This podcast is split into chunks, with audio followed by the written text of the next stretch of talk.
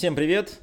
Э, сегодня у нас сороковой выпуск э, нашего подкаста «Авоська опыта». И сегодня мы в гости пригласили Сергея Егорушкина. Это эксперт, человек, э, наверное, номер один в маркетплейсах в России. Это партнер в компании B2Basket, президент Ассоциации торговых технологических компаний. Сергей, привет!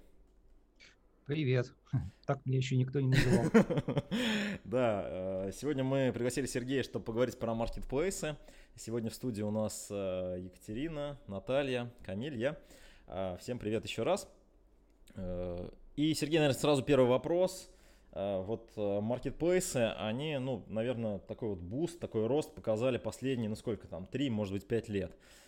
С чем это связано? Вот как они вообще зарождались? Можешь рассказать, почему вот происходит какой-то бум маркетплейсов именно сейчас? То есть, а до этого, ну, например, 10 лет назад такого не было.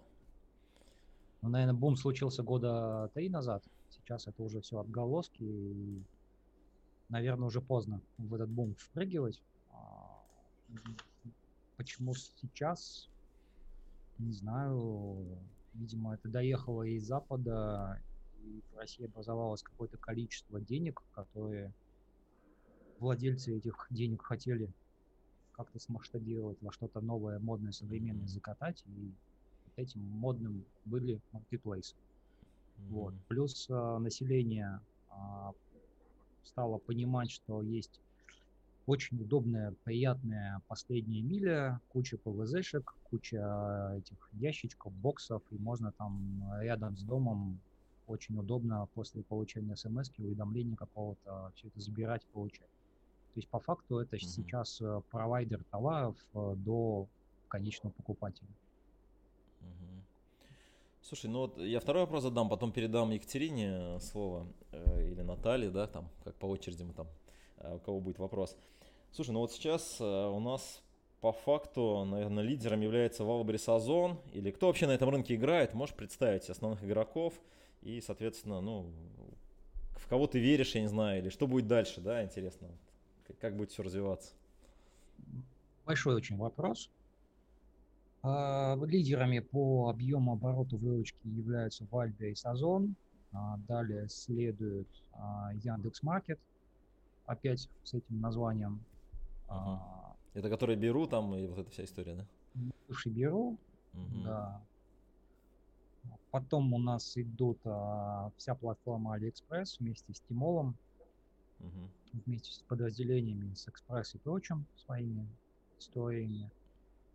Ну и Goods и нишевые вещи. А из нишевых, наверное, самая большая это Lamoda, которая там целиком полностью сфокусирована на fashion, очень хорошо держит фокус, и поэтому тоже неплохо развиваются. Ну, все остальное это, наверное, интернет-магазины, которые конвертируются в модную модель маркетплейса. Uh-huh. Игроков очень много, вот именно из больших интернет-магазинов, потому что а, есть какая-то логика в этом, когда у тебя есть витрина, очень много трафика и не сильно много товаров. То есть можно очень сильно ошибить горизонт ассортимента. А, наверное, это должно возвращать покупателя чаще и возможно, возможность жить на комиссию с этой моделью. Но там есть очень много тоже своих тонкостей, подводных камней. Ну, как правило, все идут по этой логике. Угу. Мне кажется, за ближайшие полгода мы будем еще часто слушать, что кто-то стал маркетплейсом. Угу. Тогда можно я тоже вопрос задам? Мне на самом деле интересно. Мы последние полгода, наверное, обсуждаем онлайн и офлайн торговлю глазами стратегии производителя, да, когда производитель сам для себя принимает решение, что он, пожалуй, дозрел выйти к народу поближе, то есть работать уже не с оптовиком, а работать там хотя бы с ритейлером или вот с маркетплейсом. Вот с точки зрения производителя, да, как, например, взять и посчитать стоимость работы и будет ли работа с маркетплейсами там, через какое-то количество времени доходной, интересной и вообще значимым как канал станет для конкретного производителя, для которого это в новинку. Вот как бы вы порекомендовали смотреть на этот вопрос, Сергей? А, я бы порекомендовал смотреть на это все шире, как можно шире, потому что концепция D2C зародилась как бы не, не вот-вот, она больше 10 лет ей, мягко говоря. Это только в России, наверное. все увлекались D2C, прямыми продажами к покупателям и прочим. На самом деле вот э, до D2C нормального дошли единицы. А поскольку marketplace всего лишь канал продаж, такой не прям сильно прямой до покупателя, то есть не прям D2C вот в четком понимании D2C, но максимально короткая цепочка. То есть производитель, некий провайдер товара для конечного потребителя и конечный там, покупатель. А, многие запрыгивают уже поздно в этот вагон, и запрыгивать можно в него очень по-разному, вот абсолютно по-разному. И если для интернет-магазинов запрыгивать, наверное, на marketplace уже поздно, потому что это четкая там бессмысленная стратегия перепродажи товаров там, через еще одно звено, когда ты напрямую продаешь сам, а тут перепродаешь фактически через marketplace, то для производителя это максимально короткая цепочка, которой можно управлять, э, исходя из стратегии своей. Вот проблема со стратегиями у производителя. Если у западных игроков с этим все нормально, нужно привлекать новые каналы, и Marketplace может быть невыгодным, но это охватный инструмент в том числе для производителя. А, эта стратегия присутствия в максимальных а, точках, максимальном количестве точек продаж а, на максимальном количестве витрин, даже если финансовые ожидания примерно никакие. А, многие производители через свое D2C не могут продавать столько, сколько продают через маркетплейс. А, если посмотреть фэшн, а, с накладными операционными расходами на продажу одежды там, через свой интернет-магазин, я молчу уже про сервис, там, который должен иногда быть там со своими примерками, возвратами и прочими вещами, то все это маркетплейсы обеспечивают в гораздо большем количестве и качестве. Если посмотреть статистику честную по продажам там, бренда одежды или обуви, сколько они продают через свой интернет-магазин, через marketplace, то все встает на места. Это uh-huh. отличие часто в десятки раз. И свой интернет-магазин им часто нужен, чтобы просто э, дать более высокий сервис э, своим фанатам, поклонникам бренда. Вот. Marketplace в данном случае является вот прям вот какой-то такой трубой, которая эти товары закидывает туда. Вот. И это все надо писать в стратегиях компании. Uh-huh. А, зародилась отдельная прослойка бизнесов, которые создают товары с определенными свойствами только для marketplace. То есть никаких там цепочек дистрибьюции, там, там заказного производства, там еще что-то там, продажи и там построение каких-то таких логистических историй у них просто нет. Они смотрят витрину, готовят под, под эту витрину определенный товар, смотрят аудиторию вот этой витрины, кто они, как, какие а, свойства товара они хотят получить. И у них получается, что а, даже упаковка максимально вписывается в квадратик, потому что на витрине это будет в квадратных фотографиях. Uh-huh. Вот. Раз, два, три нужных свойства конкретных каких-то, от этого может цена зависеть. Вот если не нужно там 12 там, а, каких-то характеристик, а самые важные это только три, то можно дать а, оптимальный с точки зрения цена-качества товар. И он будет uh-huh. продаваться много, массово, весело и задорно.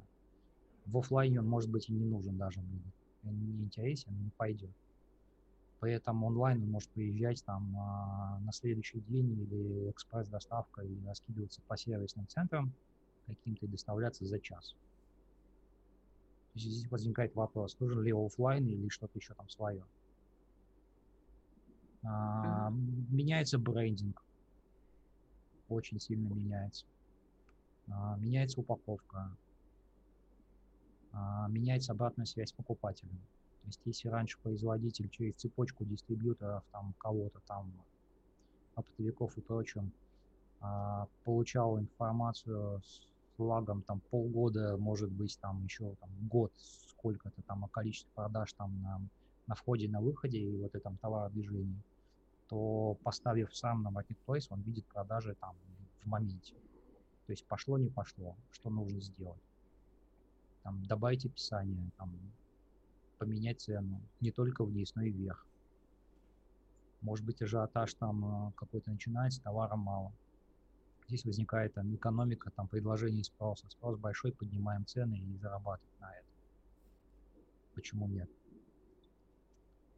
Здесь вопрос реакции на изменения внешнего мира. А мир очень сильно поменялся. Все, кто плачет, не согласен с этим, просто не хотят это принять и меняться самим. Хорошо, можно я тут тоже, можно я задам два вопроса, один очень коротенький, а второй поразвернутей. А, первый коротенький вопрос касается возможности, вот как раз вот вы сказали, что есть возможность э, оценивать покупательское поведение, да, но я понимаю, да, он видит, что, допустим, продукт А покупается быстро, продукт Б не покупается вообще, я могу поиграть с ценой, но что, что мне кажется нет, возможно, я не права, да, но мне кажется, что Marketplace не дает информации о потребителе вообще. То есть э, при этом, как бы вот то, что мы сейчас говорим, сквозная аналитика, там умение управлять или владеть своим потребителем. Через Marketplace это можно получить или нельзя этого получить? А, и да, и нет, скажем. Очень так буду часто, наверное, отвечать.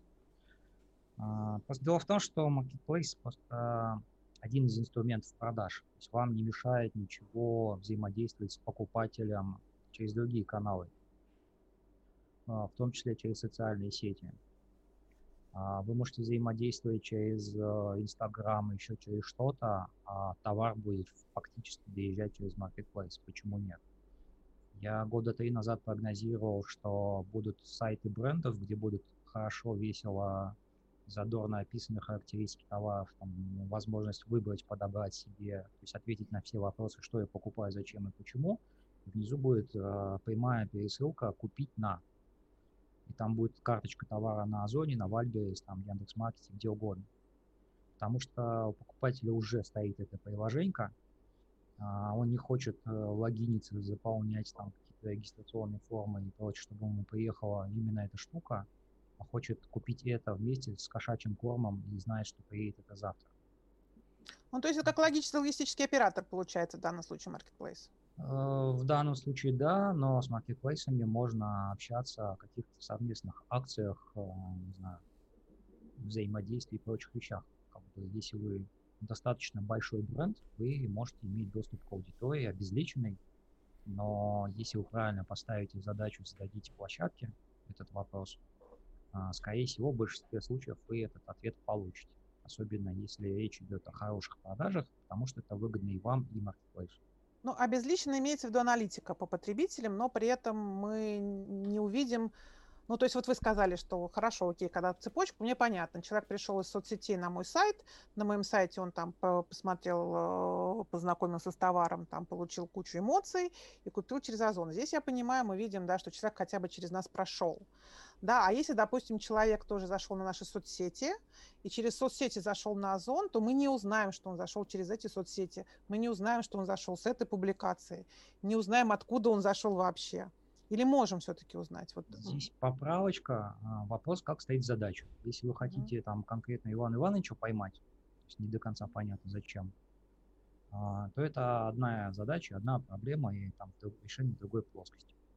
Если вы хотите понимать структуру внешнего трафика, откуда приходят те люди, кому вы продаете, то есть если вы занимаетесь привлечением на свою карточку товара на маркетплейсе, там, не только внутри, внутренними инструментами, но и наружными какими-то, то такие инструменты а, продолжают появляться. А, платформа AliExpress позволяет там видеть, анализировать там внешний и внутренний трафик, даже структуру поисковых запросов внутри площадки вы можете видеть. 1 а, июня Озон анонсировал платформу, где эта аналитика тоже появится в публичном виде, в личном кабинете. То есть вы можете видеть источники трафика. Uh-huh. И даже анонсировался запуск рекламных кампаний в Google покупках. Uh-huh. Прямо, прямо оттуда можно будет заводить, можно уже, по-моему, заводить и запускать. И все площадки к этому придут, потому что а, на Западе структура выручки маркетплейсов, она сильно не полностью зависит от комиссии за проданные товары. Там есть и реклама, и продвижение, и прочие какие-то вещи, доп. услуги, которые дают хорошую выручку маркетплейсам. Это охватные инструменты, то есть маркетплейсы становятся медиаплощадками, они могут и формировать спрос, и продвигать какие-то неизвестные товары. И русский рынок, русские маркетплейсы тоже к этому стремятся. Да, Сергей, можно еще вот вопрос? Смотри, а, в принципе, вот э, ты сослался на американский рынок, ну, то есть все, все идет оттуда вроде бы, да, там новые тренды зарождаются, докатились вроде до России. Вот. Но, насколько я понимаю, и в Америке, если Китай смотреть, то есть там есть сформировавшиеся уже лидеры.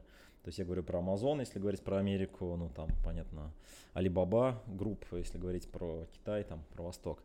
А в России наблюдается сейчас, ну, несколько игроков, по крайней мере, он там не один, и примерно кажется, что они очень, ну, равные по силам.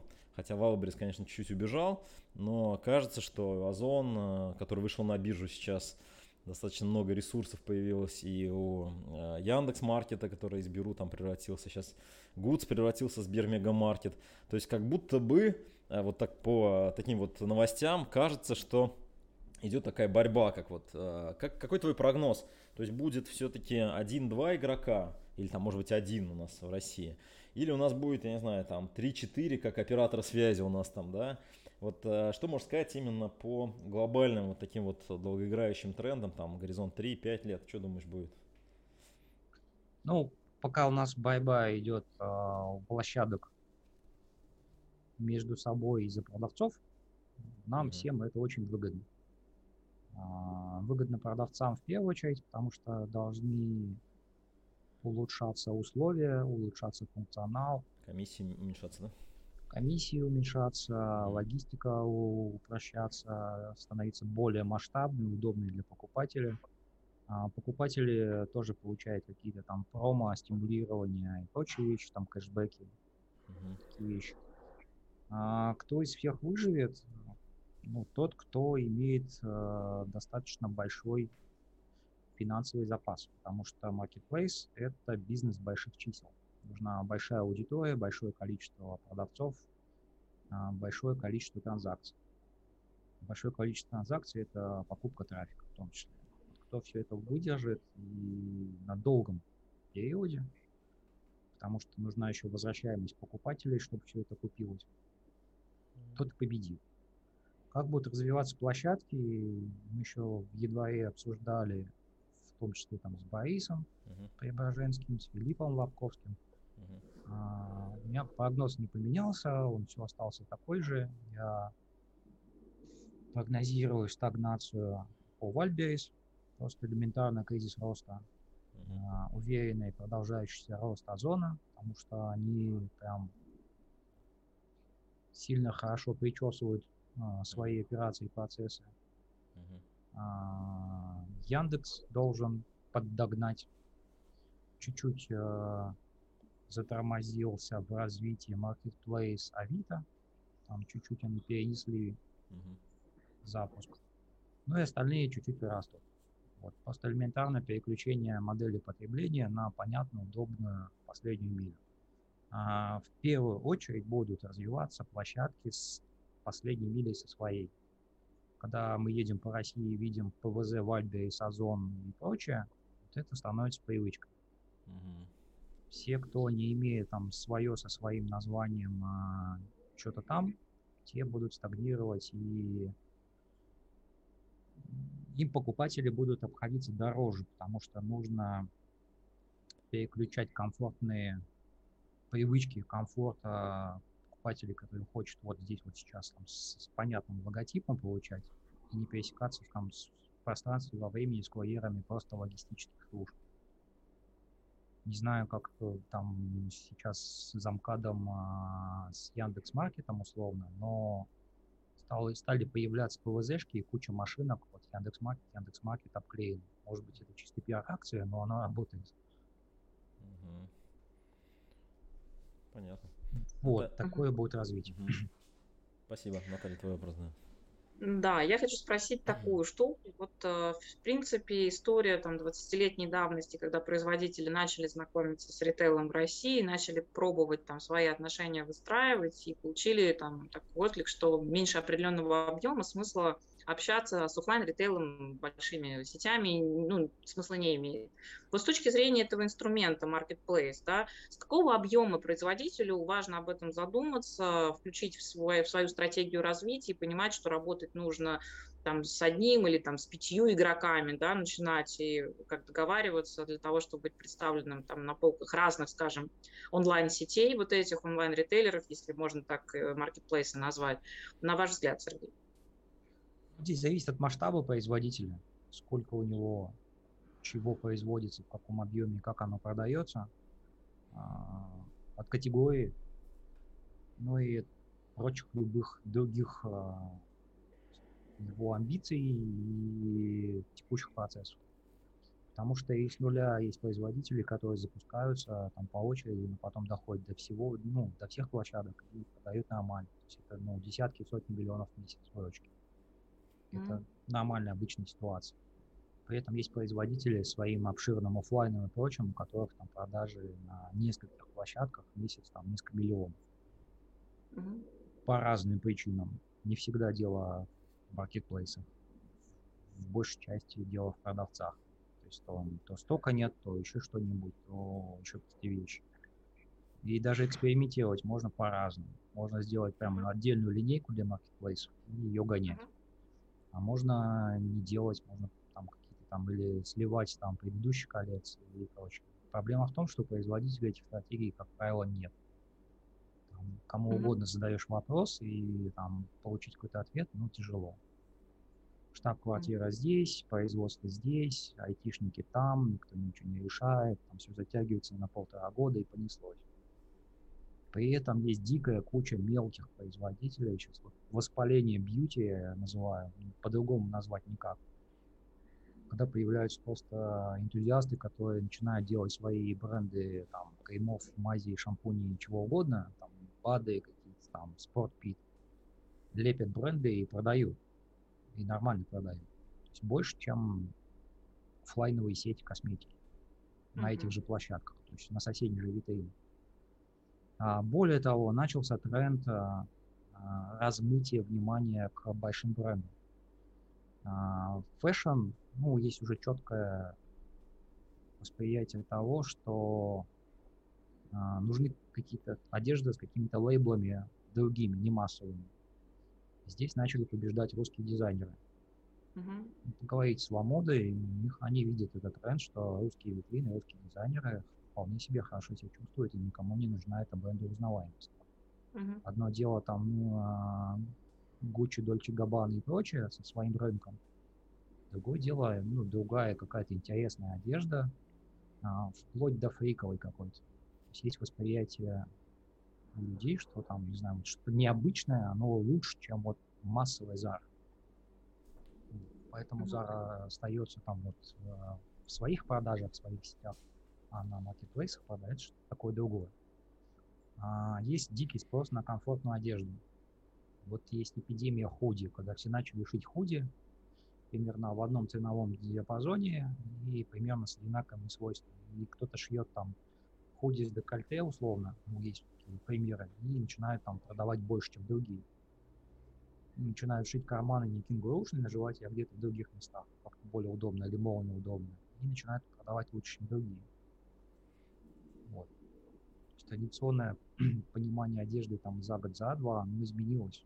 То есть как бы официальная одежда ходить в офис, там в офис уже мало кто ходит. То одна удаленка, то вторая удаленка, то еще что-то. Вот. А традиционные там сети одежды, они продают что-то традиционное. Ну, эксперименты им как-то тяжело обходятся. Поэтому абсолютно разные есть примеры. И чем меньше, веселее продавец, производитель, тем лучше. Они находят свою там аудиторию быстро. Вот, э, у меня возникло ощущение, в принципе, оно вот именно во время нашего разговора возникло. Я не могла понять, что мне раньше не нравится marketplace, но сейчас я сформулировала э, какое-то для себя внимание. Вот насколько это правильно, неправильно, Сергей, скажите мне, пожалуйста. Из того, что я слышу, значит, маркетплейсы в общем-то, получается действительно там не очень интересно многим брендам большим. Скорее всего, для меня, да, мне кажется, что это, скорее всего, аудитория, которая ориентирована на цену, да, потому что Marketplace очень часто все-таки стимулирует свою аудиторию скидками, большими скидками, очень большими скидками, надо даже скидками, которые не согласованы с производителем. Вот. Маркетплейсы, скорее всего, ориентированы на молодую аудиторию, да, вот когда вы сказали, что вы русский дизайнер, я могу сказать честно, русские дизайнеры в большинстве своем, в 90%, а, имеют очень плохие лекала. Когда ты молодая, классная, там у тебя все, все, все худенько и здорово, ты на себя все что угодно повесил, пошел, как только у тебя возникают чуть-чуть какие-то проблемы с фигурой, русских дизайнеров ты носить не можешь, потому что они вообще как бы не умеют шить вещи, которые чуть-чуть э, лучше, чем, там, более облегающие, чем худи. Вот, а, то есть это вот для меня сложилось ощущение, что эта аудитория не очень требовательная к качеству, в большей степени требовательная, к цене и, скорее всего, молодая. Права я или нет? Ну, на самом деле, за полтора года последних научились покупать все, и аудитория уже достаточно взрослая, и в целом население у нас в среднем взрослеет, потому что у нас опять упала рождаемость, и мы, в 2017 году начали стареть с точки зрения демографии. Я задавал вопрос там, на одной сессии, там, на одной из конференций, как они к этому готовятся. Они пока никак к этому не готовятся, а просто реагируют.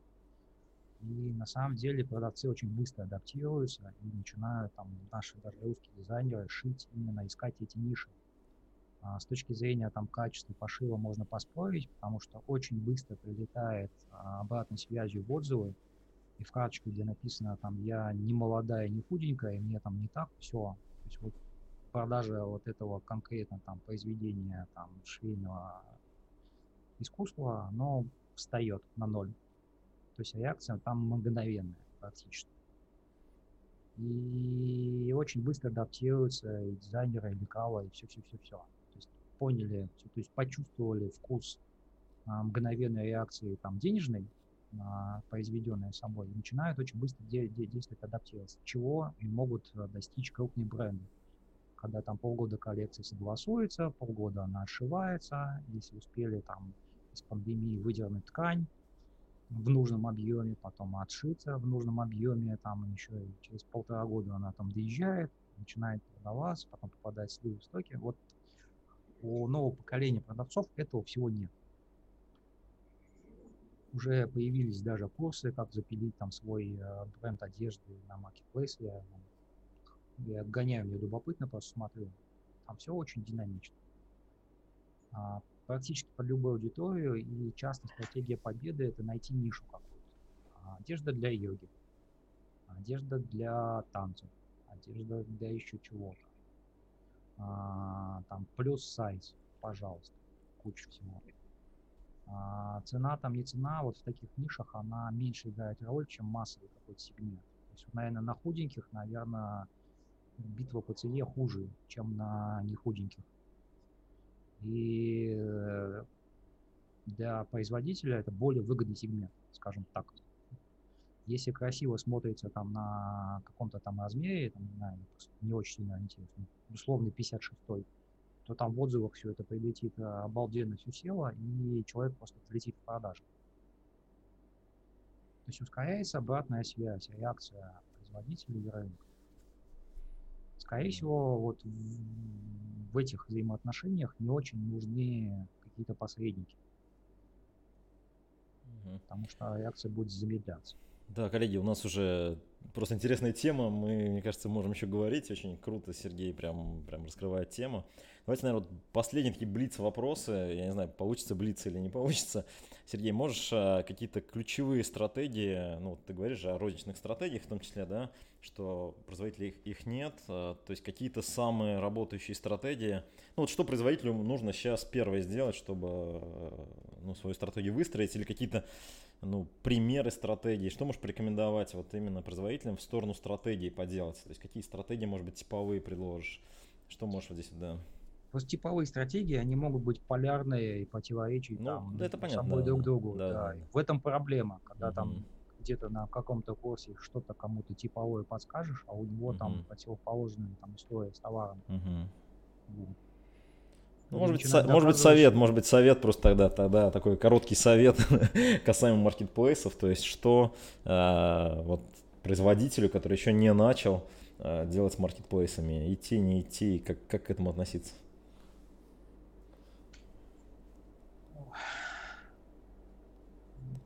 Не знаю, что посоветовать. Бы не, не хотите идти, не идите, потому что насильно на маркетплейсе э, присутствовать бессмысленно. Потому что когда они приходят и говорят, вот все там, а я еще нет, Ага. и он встает так уныло, там, ну, одна картинка, какое-то описание такое, чтобы было, а потом делает выводы, что там ничего не продается, мне там не, бессмысленно не нужно, а его там на поворотах начинает обгонять, там, ну, а Мгм. студенты там какого-нибудь там факультета, чего-нибудь там, где-нибудь, ну, это удивляет просто сильно. Окей, окей, понятно. есть федеральный бренд косметики, который там Мгм. как-то заходит, а, две недели стоит на витрине, а потом у него кончились стоки, еще он три месяца подсортировал всю витрину, а при этом Мгм. сосед э, какой-то там по этой же витрине, по, не знаю, по аналогичному шампуню с теми же свойствами, там дороже на 50 рублей, и не брендовый, мягко говоря. А, вот этот производитель за эти две недели придумал еще три шампуня, ну, то есть не придумал, а появилось еще там три бутылки другие, Мгм. вот прям вот другие. Есть те, кто 60 разных товаров в месяц выкатывает. Мгм. То я не знаю, что пе- первому производителю посоветовать, который там говорит, не знаете, у нас там производство, мы серьезная компания, нам не до этих игр. Вот нам Мгм. сначала надо все посчитать и прочее, прочее. Считайте, пока Мгм. есть что считать. Окей. Сейчас, сейчас вот доказывать людям, что нужно быстро меняться, невозможно. Все, вот просто сидишь там, ешь риски, кис-кис и смотришь, как все открывается, закрывается. Окей. М. Ну, Такие производители сейчас, вот, вот массово Мгм. приходят на производство STM White Label для чуваков, которые умеют продавать на маркетплейсах. Вот прям Мгм. массово. Вот прям Мгм. вот кучей прям. Свой шампунь не разливают уже в другие бутылки. Ну, понятно. и удивляются, почему его в два раза дороже продают. Мгм. Производители постельного белья, производящие там очень много сейчас там а, белья, они продаются другими людьми по другими брендами на маркетплейсах в разы больше, чем сам производитель напрямую со своими брендами. Мгм. Обуви касается, всего касается, много чего это касается. Окей. Окей, коллеги, ну да, у нас время подходит к концу. А можно- Э, можно да, еще да, вопросы? давайте, Давай давайте прям блиц- быстро. Да, блиц вопросы, да, давайте, блиц вопрос, два вопроса и все, будем заканчивать. Сергей, у меня сейчас как раз идет обсуждение с э, новым потенциальным клиентом. Девушка шьет очень хорошую трикотажную одежду уровня там вот реально Гуччи, Дольче, Габбана и всего остального, но она в России, она может это делать сильно дешевле. Вот, а, что бы вы посоветовали, ну, она может очень быстро реагировать, она очень деятельная, очень амбициозная. Что бы вы посоветовали ей сделать, чтобы грамотно войти на маркет, как, как вот ей войти на маркетплейс, как, какая, какую стратегию ей выбрать? А, размещаемся, делаем божественные карточки товаров, показываем весь этот трикотаж, максимально тактильно, на фотографиях, чтобы было как сидит, то есть лук продает, как там шовчик выглядит, как там ткань выглядит, описать эту ткань, описать этот шовчик, сверху налить э, лидерами мнений.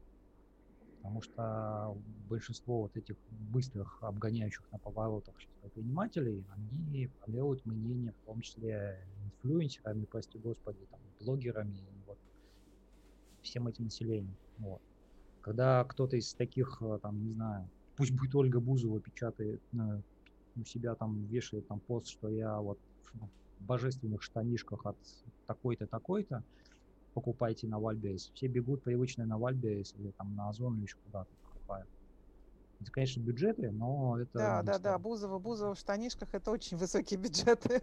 Ну, условно, те, кого нет бюджетов на Бузову, они размывают этот бюджет на микроинфлюенсеров и получают часто боль, гораздо более эффект. Он больше во времени распределен, там 5 инфлюенсеров маленьких там в день в течение месяца. То есть Бузова за много денег там вспышка там прошла и кончилась, здесь вот а, эффект продленный, а, размытый. Здесь уже механики там, ну, как это делать снаружи другие. Но сам принцип, он вот такой. То есть нужно показать, если вы делаете там дорогую одежду уровня там кого-то, то есть надо показать кого-то, кто это действительно носит.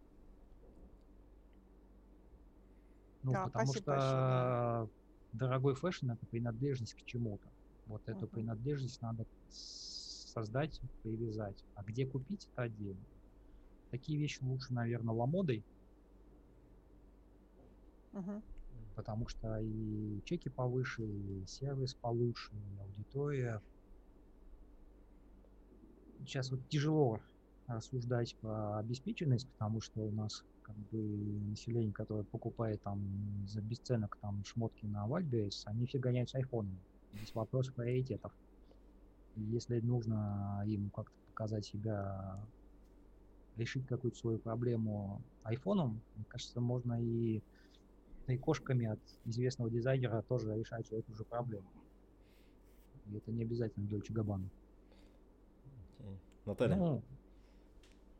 У меня большой вопрос, поэтому я думаю, что ладно, мы его оставим лучше на следующий раз, позовем Сергея еще раз и поговорим подробно про бизнес-процессы, как их нужно менять для того, чтобы с маркетплейсами достичь успеха. Ну окей, да. Да, Сергей, огромное тебе спасибо. Мне кажется, сегодня ну, просто куча инсайтов, по крайней мере, у меня. А, давай, наверное, мы тебя еще раз пригласим. Вот. Удачи всем, ребята. Подписывайтесь на наш канал, слушайте. До встречи. Пока. всем пока. Спасибо, да, до свидания. Пока-пока.